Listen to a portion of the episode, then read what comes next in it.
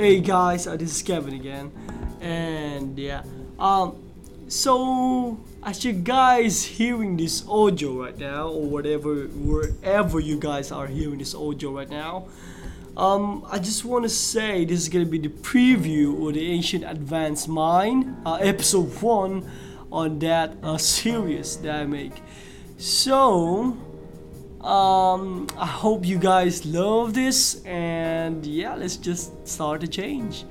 And also, thank you so much, guys, uh, for having the time and attention to actually listen to my podcast. And I'm just so grateful to actually have this thing right now that I'm going that could I actually giving value to you guys. Like I'm actually bringing value to the other person and change on a person's life. To me, that is just remarkably amazing for a human being standpoint. You know, to actually have an impact on somebody else's life. You know, that, that's just so awesome to me right now. So, so I mean, that's it, guys. I don't want to drag this one too long. You know.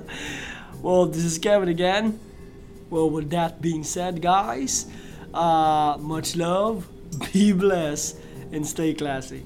God, I love you guys. Thank you for listening. Ciao.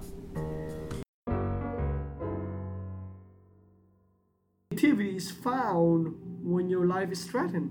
You know, like maybe your creativity is found when everything is on the line. Like this is it. You have to make this in this point period of time, or else this will all not gonna happen.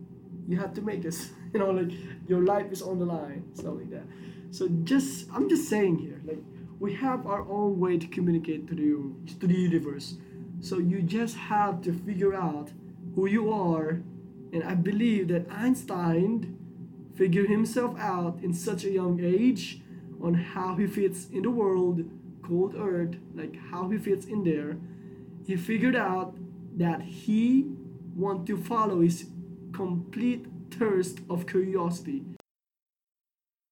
Like, for example, for me, I love reading books. I just really love reading books. Like, there's something to it. Like, it's just so peaceful to read something in the morning while you're still fresh.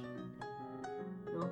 And at 10:30, after that, at 10:30, he left for his uh, office at Princeton okay, can barely speak right now. Sorry for that. Uh, walking when the weather is nice. Otherwise, a station wagon from the, the university would pick him up.